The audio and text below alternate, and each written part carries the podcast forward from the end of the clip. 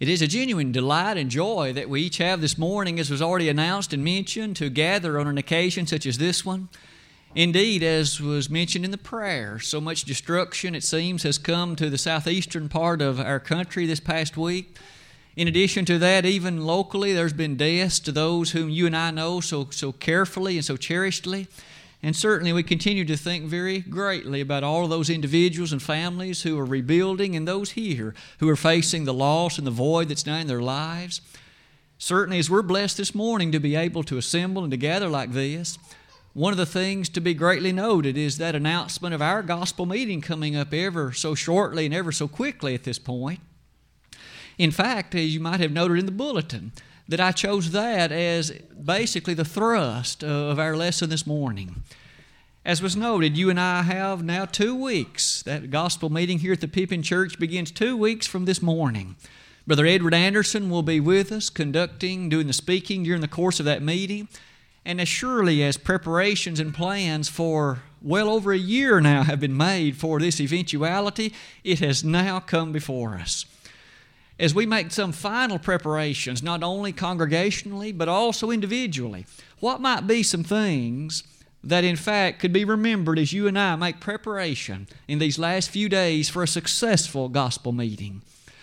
I would invite you as you give thought to some of these things this morning that there are things we each can do and things that we each should do as we in fact make this the best gospel meeting that God would wish for in fact it to be.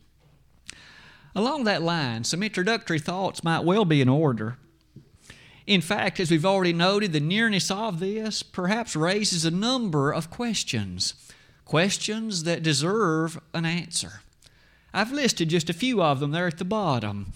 One might, in fact, appreciate by remembrance well, what is a gospel meeting?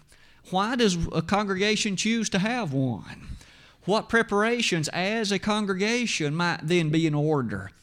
Perhaps finally, what preparations personally would also thus be in order. You might take note that Brother Anderson sent us a letter, and Brother Roger read that before us last Lord's Day, encouraging us to make some matter of preparation. Not only will we recollect some of those things that he mentioned in that letter, but also ask what other specific things might you and I do to lift this gospel meeting to the placement that it shall be the matter of revival and the matter of productivity for the kingdom of God that it might, in fact, be. With those said, let's in fact turn our attention one at a time to those questions and use those as the bases for our lesson this morning. The first question was What is a gospel meeting? I think it fair to notice in our attempt to answer that that that phrase gospel meeting does not occur anywhere in the word of God either old or new testament Hence, as one gives thought to finding a verse with that phrase in it, one will search in vain for it. But it is nonetheless safe and rather compelling to notice that the thrust, the meaning, the impetus of that phrase is written virtually in every verse of the New Testament. Because, in fact, isn't it true? We can make statements much like this that a gospel meeting, in fact, is a special occasion of focus on what?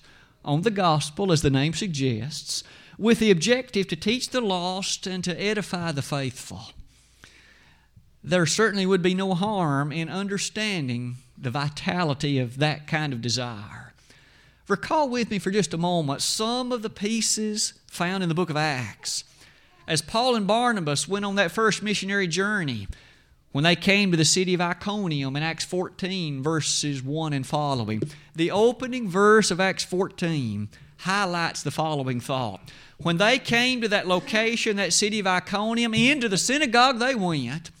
They preached to an assembly on that occasion. There were both Jews as well as Greeks present, and the text closes by saying, Many of them believed that is similar to what your aim and mine would be for this gospel meeting. That there will be an assembly in which those will be present and preaching of the gospel will be done and made. And hopefully, there will be a large degree of belief upon that which is proclaimed and that which is declared. You'll notice just a few verses later in that same chapter, in verse 22 of the same chapter. On this occasion, the city is different. Paul and Barnabas now had arrived at the cities of Lystra and Derbe, and also they were on their way to a second Antioch. And on that occasion, the text again says that they reminded and proclaimed the character of God's gospel to them. And again, there was a great profit or benefit in regard to those who believed. Verse 27 of the same chapter highlights a very similar matter again. If we were to summarize some of that, we find that Paul and Barnabas, as they entered these various cities, they found not only the opportunity, but made, in fact, it a priority to preach the beautiful gospel of Christ to any number that they could, in fact, find assembled. And as they preached, they preached the nature not of Judaism, not of some antique religion, but they preached the blessedness of the gospel of Jesus Christ. And thankfully, there were many who faithfully responded. Isn't that our aim and our goal as well? Surely it is. Some additional statements might be in order because perhaps one final comment relative to it might be this. A gospel meeting is thus a series of assemblies in which that focus is nothing else and nothing more than the gospel. That word gospel means good news or glad tidings, and what better news is there than the fact that the Christ came and the fact that He paid the price for humanity's sin and the fact that by Him and through Him, entrance into heaven can be understood and enjoyed. That message will be proclaimed loudly and clearly, and we would like for the building to be full. Not because it brings the attention to us, but because it brings the attention to the one who can save them and who can, in fact, help them to appreciate what life here can be and to, in fact, make their way to that home in heaven. The thought of that gospel brings us then to the nature of evangelism. In fact, that's what we're going to strive to do. Jesus did say, didn't he, as he closed that great commission in Matthew 28, verses 18 to 20, he said to go into all the world, teach all nations, baptizing them in the name of the Father, the Son, the Holy Ghost, teaching them to observe all things whatsoever I have commanded you and lo, I am with you always, even unto the end of the world. Thus, there's a variety of teaching to be done. There will be teaching on the basic fundamentals of the gospel, but also to those more mature in the faith, there will be extended and more deep teaching to them so that they can mature and grow. Oh, how interesting it shall be to give thought to this especial effort our effort to reach the lost, to edify those who are already the faithful. Inasmuch as that description of a gospel meeting is provided, where might it lead us next? Why do we have one? Someone might be quick to say, well, we just always have one the middle of May every year. It's just a tradition for the Pippin Church, just like maybe other congregations have somewhat what, what might be recorded as a tradition for them. But tradition is no good reason to have a gospel meeting. The time of year might be a fair thing to base on tradition if it's a, a successful time. But as far as having one to begin with, to in fact go through the planning stages and the efforts to bring that forth, it surely must be a better reason than just it's a ritual. It's a tradition. It's just something that we always do. The Bible makes note of a number of times when tradition was not a wholesome thing. Wasn't it true that Paul, in fact, in Galatians 1, verses 13 and 14, based on the matter of tradition, he arose above many who were his equals? Interestingly, Paul, in his brilliancy, was able to proceed much further in the Jewish religion, and he did much of it by tradition. But later he would say in 1 Timothy 1, verses 13 to 15, I did it ignorantly in unbelief, and I was the chiefest of sinners.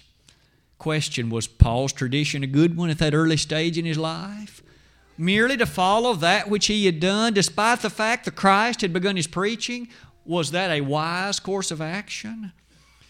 On that road to Damascus, when the Master appeared to him, he said, It is hard for thee to kick against the pricks. Why dost thou persecute me? The question was a profound one, wasn't it? And on that occasion, the man known as Saul had no good answer. He now stood face to face with the one he had opposed so greatly and the one he had so vehemently striven to bring to naught in fruition and to crush the banner that was his effort and his work. Now everything changed for that man known as Saul.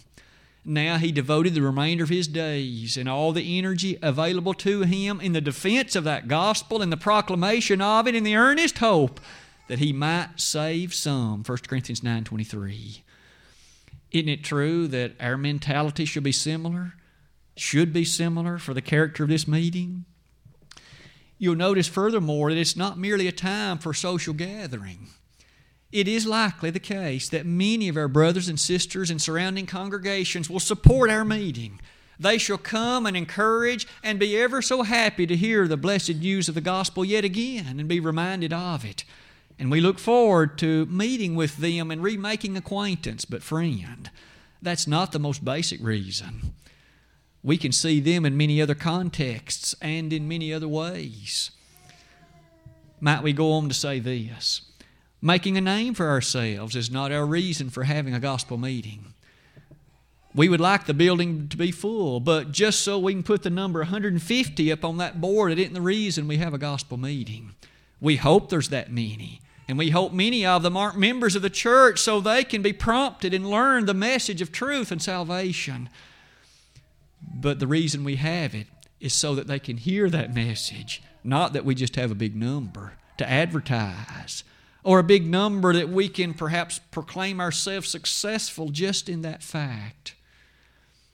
Isn't it interesting that the reason we have a gospel meeting is prompted by that same issue with which Paul began the Roman letter? In verses 14 to 16 of Romans chapter 1, Paul sounded forth a clarion call that still rings so amazingly in our ears today. He began in verse 14 that I'm debtor to preach the gospel to the barbarians as well as those that are not, to the wise as well as those that are unwise. And furthermore, I'm ready to preach the gospel to you who are at Rome also. In what way, Paul? Verse 16. He said, For I'm not ashamed of the gospel of Christ, for it is the power of God unto salvation to every one that believeth, to the Jew first and also to the Greek. For therein is the righteousness of God revealed from faith to faith, as it is written, the just shall live by faith.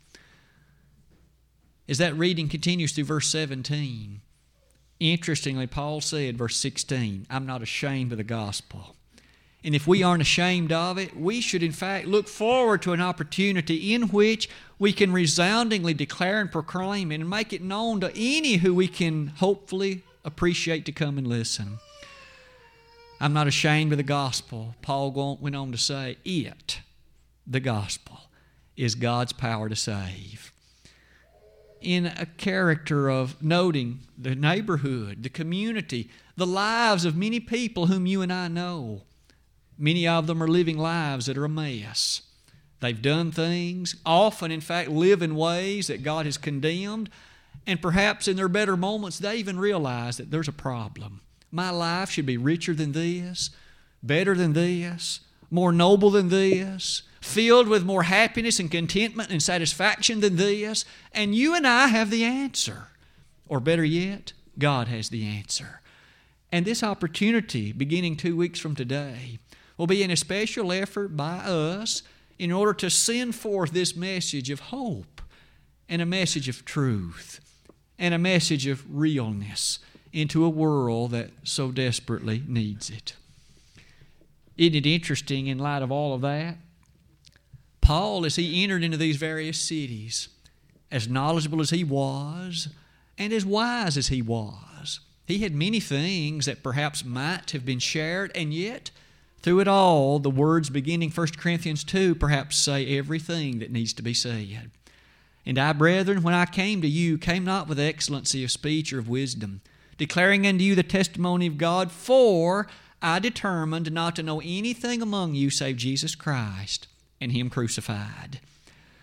As Paul would stand before the various individuals gathered in these cities, he didn't lift high the banner of anything other than the gospel, and he says, The cross of Christ and all that surrounds the Messiah is that which is the centerpiece of my message. For it, in fact, is what is considered wisdom The faith of men mustn't stand in the wisdom of men, it needs to stand in the wisdom of God. 1 Corinthians 2, verse 3. As you and I thus appreciate that, that does lead us to the next thought, though. If these things certainly are the case, isn't it then interesting to note this? This gospel meeting will have that intention to stir the hearts of men and women and boys and girls to bring to a realization what's lacking in their lives, what's amiss in their lives, but for those that are faithful, to stir them to even greater thankfulness and appreciation to that on which they have based their life to this point. It might well be stated that three categories might be in order. There are those who are alien sinners. They've never named the sweet name of Jesus as their Savior to those in attendance, they will be prompted in urgency to think seriously about their condition and to render proper obedience and to begin a life built upon the rock of the Christ. Matthew chapter 7, verses 21 and following, as well as 1 Corinthians 3, verse 11. To those who have been members of the body of Christ, but who have ceased to be faithful, those in attendance in that category will be urged to realize the seriousness of their situation, that in their current state they are lost, and that they need to return to the faithfulness of the fold of God.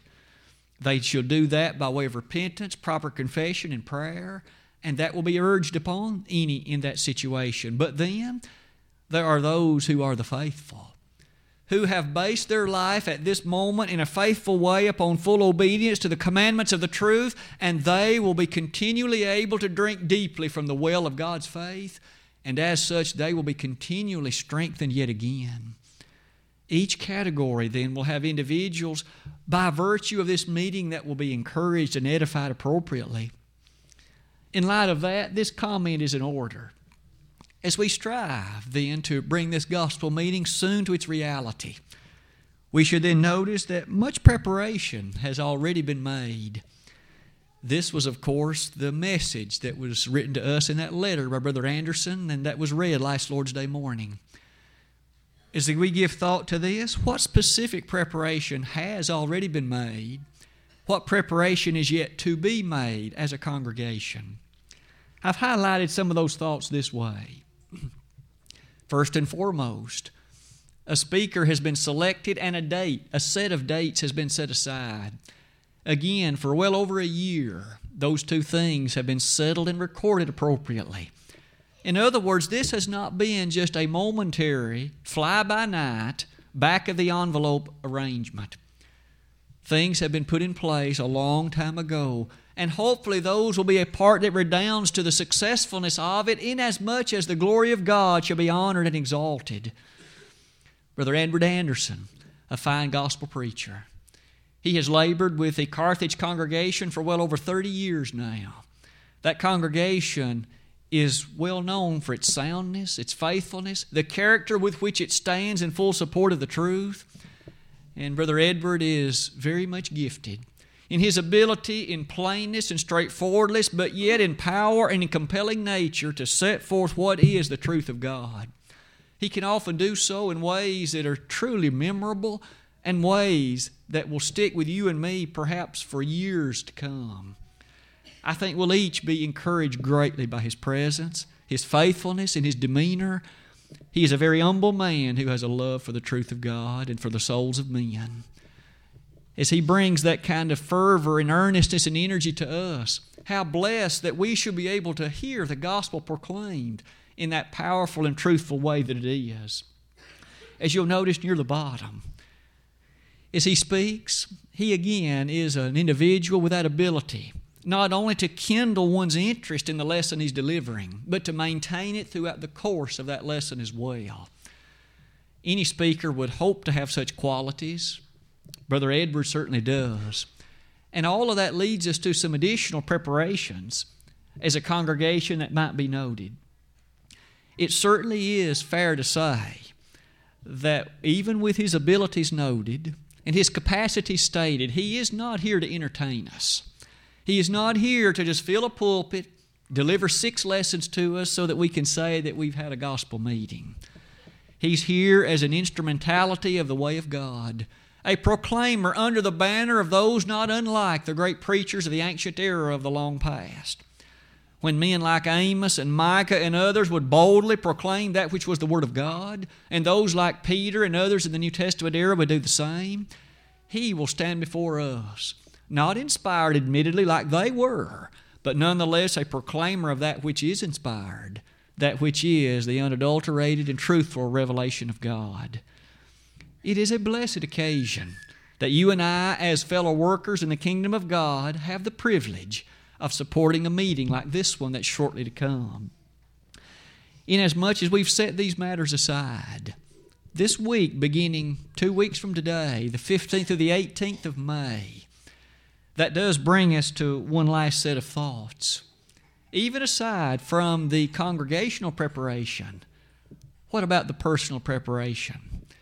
Maybe it's time for us to be a bit personal about this. Randy, baby, what is your obligation to this meeting? And put your name in the sentence as well. What is my duty toward this meeting if it is to be the success that God would have it to be and the success that God would wish it to be? First of all, might we notice this? it's very important, as we say at the outset of that part of this lesson today. With preparation well over a year now and into it advance, have we been praying for it? We've got two more weeks to include the meeting in our prayer, and to do so with diligence and to do so with earnestness. If you and I are convicted and convinced that the effectual, fervent prayer of a righteous man availeth much, then what better item might we have at the top of our list at this point as we consider its hopeful success than to pray unto God that things, in fact, will come about that would honor and glorify Him? Among the matters we might pray for, pray for the speaker. Pray for Brother Edward as he prepares these lessons and as he delivers them, that he will in fact say those matters in all the careful truthfulness that would prick the hearts of those that are present that it will be a series of lessons that will redound truly to the glory of God as there are personal responses to that which is uttered and proclaimed. In addition to Him, pray for all of us that as we're able to advertise it and speak to our friends and neighbors about it, that God will in fact lead us to those that will favorably respond to our invitation and that they in fact will come. Pray in addition that the things that take place, all the matters that would potentially be negative toward their minds, that those will be removed and that they will be intently able to earnestly listen to the lessons, to the singing, to the other things that take place. Pray also for those who will lead our singing. Pray for the others who will lead the matters of the public prayers. Pray that all those things will be t- done in such a way that truly the, the effect will not be to glorify us, but to be to glorify God. As we pray for all those things, notice that Paul urged that kind of prayer, didn't he? On more than one occasion. In Colossians 4, verses 1 and following, Paul said, Brethren, pray for us that the Word of God may have free course. May you and I at least have a semblance of that kind of wording in our prayer. That as Brother Anderson proclaims the truth to us, that it'll have free course, and that in the freeness with which it runs into the lives of those that are present, that responses will abound.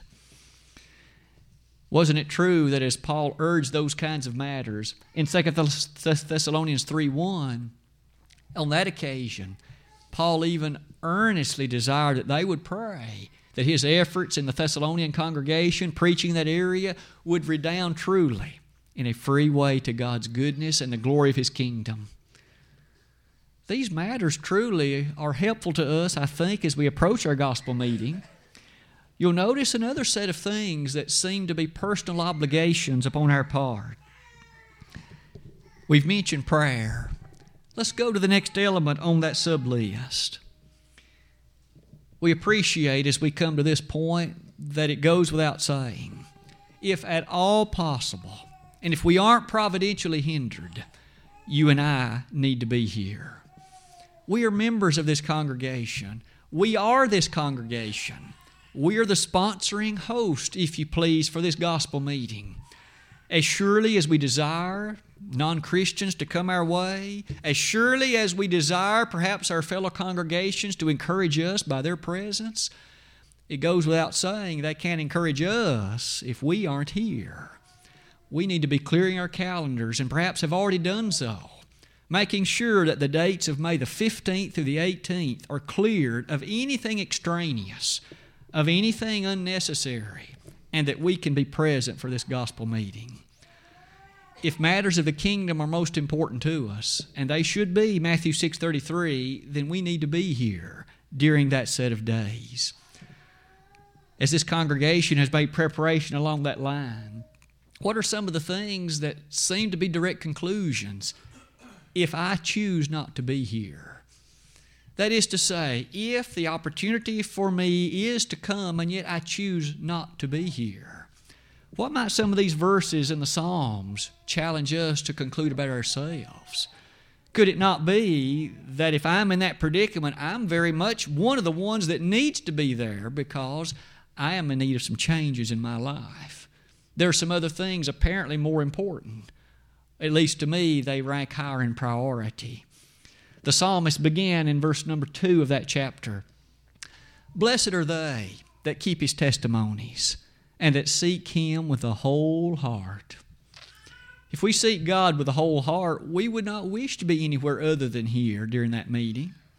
Furthermore, a few verses later, in verses 10 and 34, we note the psalmist highlighting the fact that with his whole heart he was serving the Lord, desirous of being pleasing to God, and that was the directive of his life and of his way we again see in verses 58, 69, and 145 of that chapter, highlighting features that lift high the banner of nothing was pleasing to that psalmist unless it was in accordance to the fact of serving God with all his heart. Time and again, the Bible reminds us, doesn't it, that our sojourn upon this life is certainly a temporary matter, but life is no game.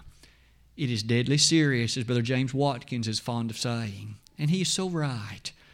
For surely we understand that from the cradle to the grave is an interval of time that you and I so dwell in this flesh, but it is a time of preparation. And what shall be your lot and mine when that time has passed us by? We do know very well Hebrews 9:27 still reads, "And as it is appointed unto men once to die, but after this, the judgment. This gospel meeting may well be that critical juncture in your life or mine, or those who are present when we make that turn and forevermore we have our role in regard to the presence of the God of heaven. These matters of personal preparation take us even further. What about invitations? Brother Edward encouraged us to invite each of us 10 people. We can hope that so many of them will come our way those who are not members of the body of Christ and at this point are thus lost? Are you and I inviting individuals? Are we beginning to think about people whom we can approach? Those perhaps likely, as they trust us and appreciate us, they'd be at least willing to entertain the thought of coming? Let's be busy thinking about those and then carrying out those invitations that we have in mind. Flyers are shortly to be prepared. Can we distribute them? perhaps at our workplace, in our neighborhood, to others whom we know, inviting them in a special way to come. Brother Edward did note that still one of the most effective ways for advertisement is personal invitations.